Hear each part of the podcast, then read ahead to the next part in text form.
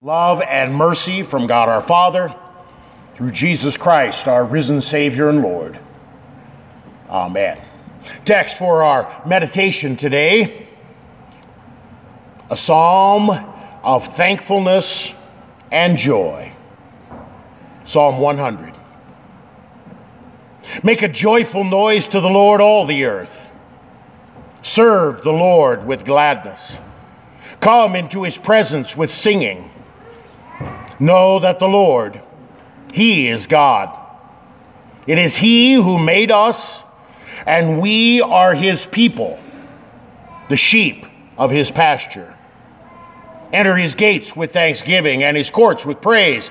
Give thanks to him. Bless his holy name. For the Lord is good. His steadfast love endures forever, and his faithfulness to all generations. Dear brothers and sisters in Christ, it was many years ago, was a family in a small town. They had a little girl named Mary.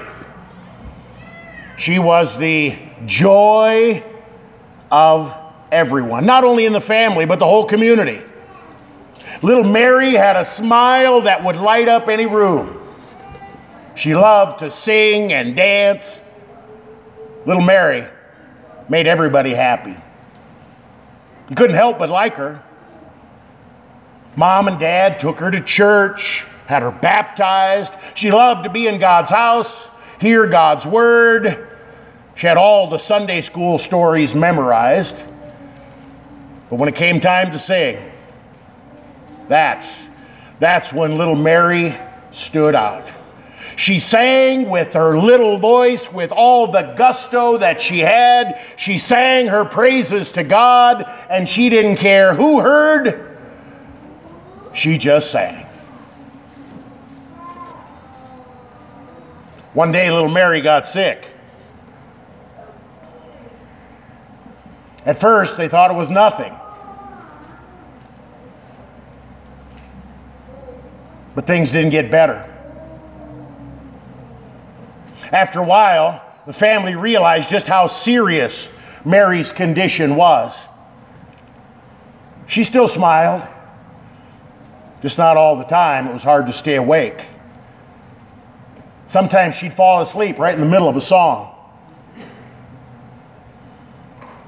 After a while, the family knew the inevitable was about to happen. So family and friends did what family and friends do. They came to the house. They loved. They encouraged. They laughed. They sang. They cried. Finally, one day,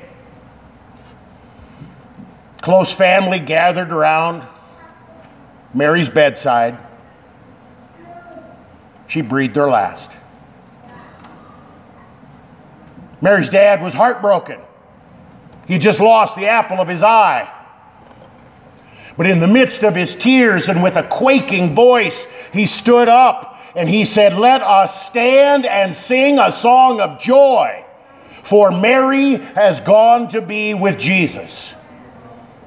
And they sang. At first it was weak. And it got louder and louder and louder. Praise God, from whom all blessings flow. Praise him, all creatures here below. Praise him above, ye heavenly host. Praise Father, Son, and Holy Ghost. True story. Sounds crazy, doesn't it? How in the world can somebody sing when you hurt? How in the world can someone be full of joy, joy to the Lord, in the midst of death? How in the world can people find good when it hurts so much and feels so bad? Maybe that's your thought today. Maybe that's your thought as you come into God's house or view the service wherever you're at. It's a pipe dream, this Christianity. It's a placebo. It's something to make you feel good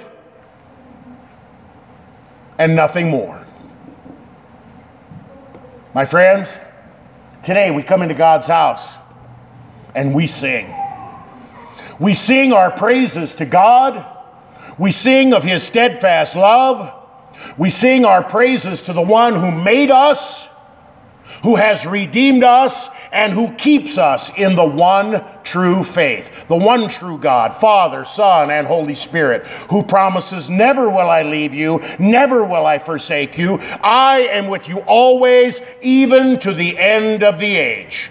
My friends, today we come into God's house and we celebrate a victory of God over Satan, a victory of heaven over hell, a victory, are you ready for this? A victory of life over death. I didn't stutter. A victory of life over death. Our Bible reading for today, Psalm 100, begins with a series of commands, exhortations. This is what you should do. God, through David, teaches each one of us. You should make a joyful noise to the Lord. Not just you, but all the earth, all of creation. You should serve the Lord with gladness. You should come into His presence with singing. You should know that the Lord, Yahweh, Father, Son, and Holy Spirit, He is God. God, the one true God, is the God who made you. You belong to Him. We are His people. We are like sheep, the sheep of His pasture. God says, we should enter His gates, come to church, with thanksgiving, and His courts with praise. God commands us to give thanks to Him and to bless His name. Wow. That's a pretty heavy dose, right? A pretty heavy dose of thou shalt and thou shalt not. Serve the Lord with gladness. We are all masters at serving ourselves, right? Sing praises to God. Well, we are all experts at singing praises to ourselves. Give thanks to God? I'd rather whine and complain. Make a joyful noise to the Lord? No, I'm going to blame Him. I'm going to blame Him for death. I'm going to blame Him for hurt. I'm going to blame Him for loss. I'm going to blame Him for pandemic. I'm going to blame Him for the upcoming election, no matter how it goes. This is who we are, right? We don't belong to anybody else. We belong to ourselves.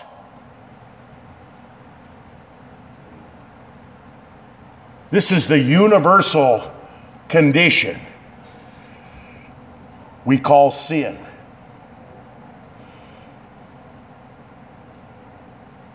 King David is right. We are His. He is the maker of heaven and earth, the creator of everything. When He created Adam and Eve in the Garden of Eden, not only were Adam and Eve, but everything in the whole world was perfect. Can you imagine that? No sin, no sorrow, no suffering, no bad weather, no pandemics, no death. God's perfect world, His handiwork. Adam and Eve were to live forever in perfect communion and relationship with God.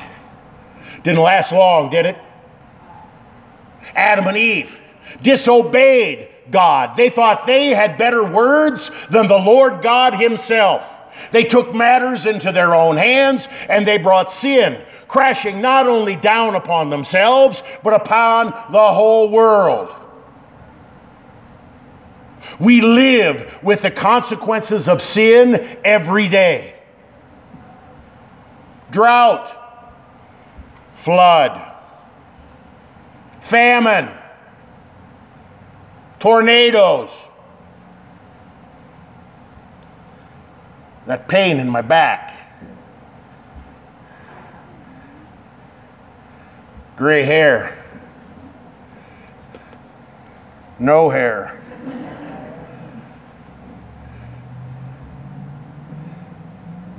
Loss of a loved one.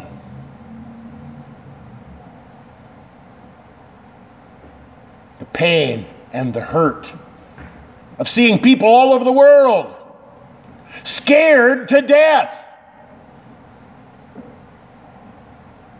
My friends, if there is a God, why doesn't He do something about it? If there is a God, why doesn't He take care of it once and for all? Once and for all. Maybe you've heard that phrase. Once and for all.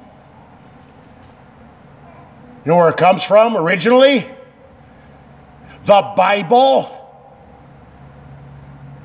Jesus Christ has bled and died once and for all. His Good Friday sacrifice for all sin, for all people, for all time, for you, once and for all. God gave a promise to Adam and Eve in the garden. He continued that promise all throughout the prophets and patriarchs, apostles in the Bible. He continues that promise and that proclamation today. My friends, in this world you will have trouble. You'll hurt. People will die. You'll think that you have lost all hope. But take heart. Christ has overcome the world. His Good Friday death is followed 3 days later by His Easter resurrection.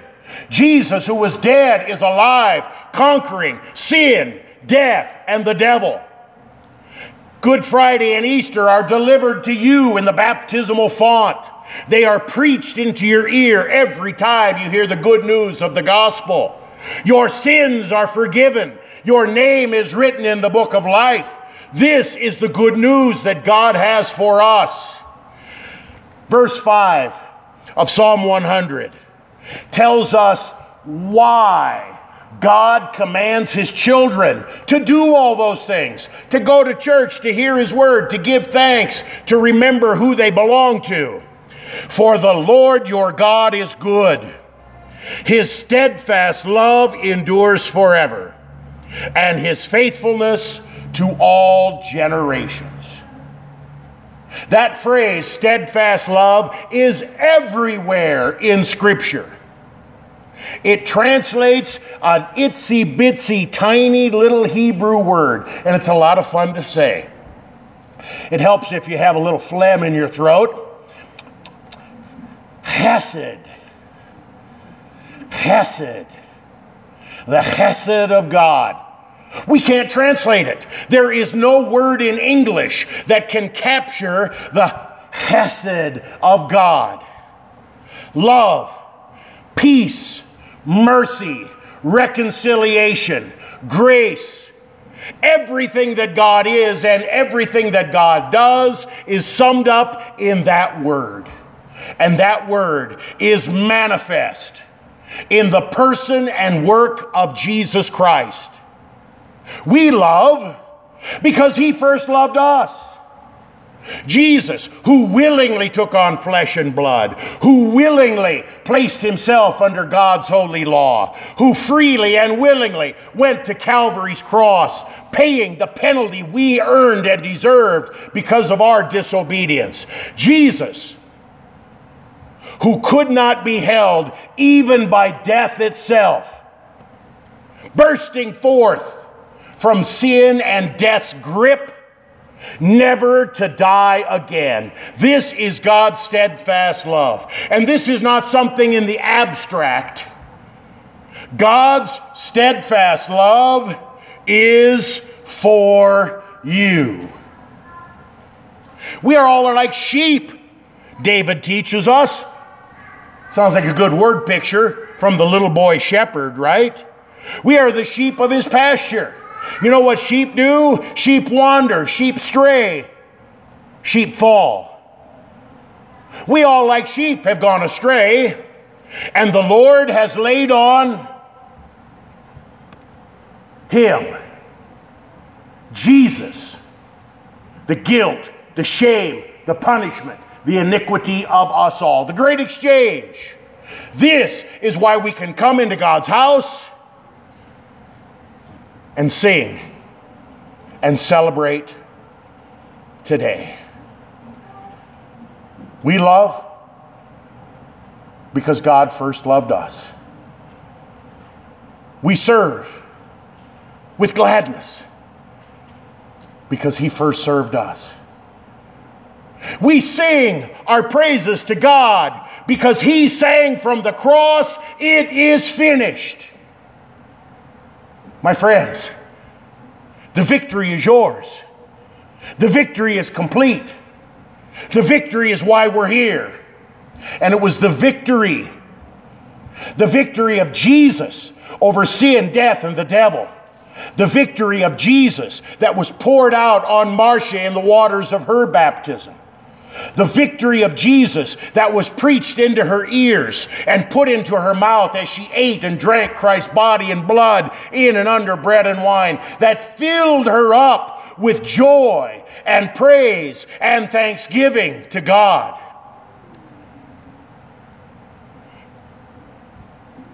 Can you ever forget Marcia's smile? You can't. It was everywhere. Maybe even on days when she didn't feel like smiling. She served her husband, served her family, served her church, served the community at large through the gift of medicine. She did all these things with a smile on her face, not because she was making a big paycheck or she'd get rewarded later. She did it because she loved Jesus. Her heart was full of Jesus, His love, His forgiveness, His steadfast love. And God's love for her was so big, she couldn't keep it in. You know, there's the old story about the Sunday school teacher who's teaching the little children that when you believe in Jesus, Jesus comes and lives in your heart. And one little boy, he's pretty skeptical about that. He looked up at the teacher and he says, "Teacher, if Jesus is inside of me, and if Jesus is bigger than me, won't He stick out?" And the teacher smiled and said, Exactly.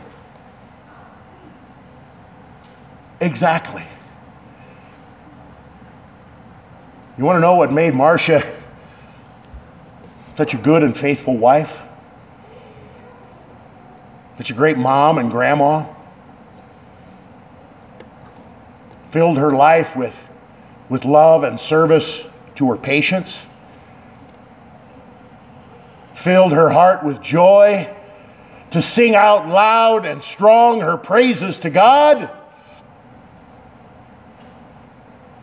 The steadfast love, the chesed of God that lived in her heart. My friends, she loved because Christ first loved her. She served the Lord with gladness because the Lord first served her with gladness. She knew who she was. She knew she wasn't perfect. She knew she belonged to God, the God who had created her, the God who had redeemed her by the blood of Jesus, and the God who had called her to faith by the power of the gospel. The one who kept her in the true faith through thick and thin, through grief and heartache for a mother unimaginable, kept her in the one true faith. Smiling, singing, loving, serving. I don't know if you picked it up in the last verse, right after the whole steadfast love part. For the Lord is good, his steadfast love endures forever, and his faithfulness for all generations. You hear that? God's faithfulness for all generations. To be faithful is to keep a promise. We live in a world where broken promises are routine. We become very skeptical of any promise, even a promise from a preacher out of the Bible. God's promise, God's steadfast love, was not just for Marcia. It is for you. It is for your children. It is for your children's children. It is for a generation yet unborn. We who have tasted the steadfast love of God, we who live in the forgiveness of sins, now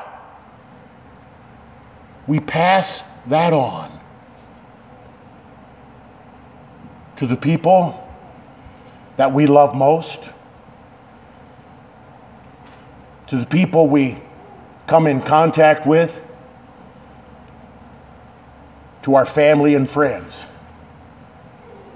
so that they too can have that peace that the world can't understand.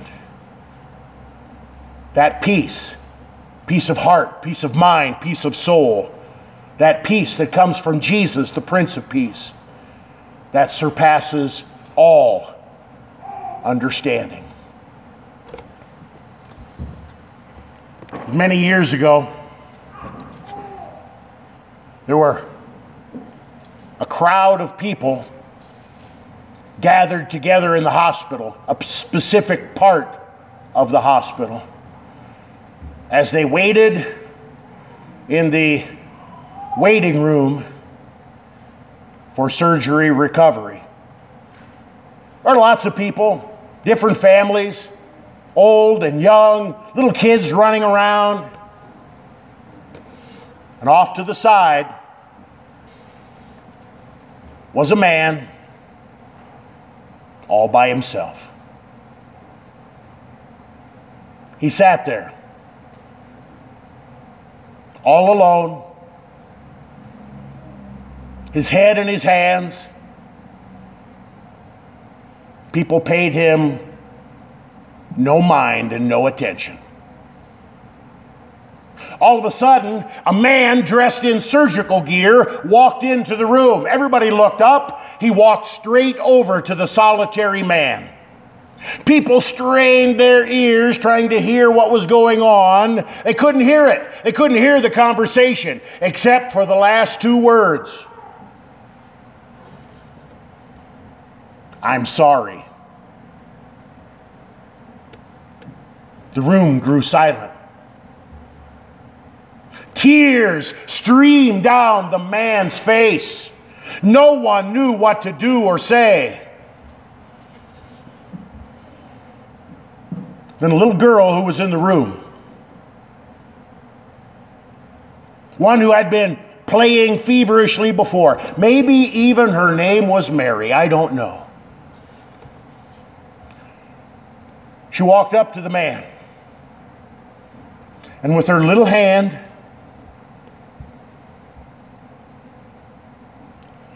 wiped his tears away. My friends, That's God's promise for you today. Wayne, that's God's promise for you today. God promises that He will send the Helper, the Comforter, the Paraclete, the Holy Spirit, who will comfort you with the only comfort that can truly comfort. Jesus Christ, who is the resurrection and the life, who has overcome sin, death, and the grave for Marcia, and will comfort you with the fact that today is not goodbye, but until we meet again. Because there is a grand and glorious family reunion that awaits you and all who cling by grace through faith to Jesus in the mansion prepared since the beginning of time. My friends, Marcia has gone to be with Jesus. Let us stand and sing a song of praise.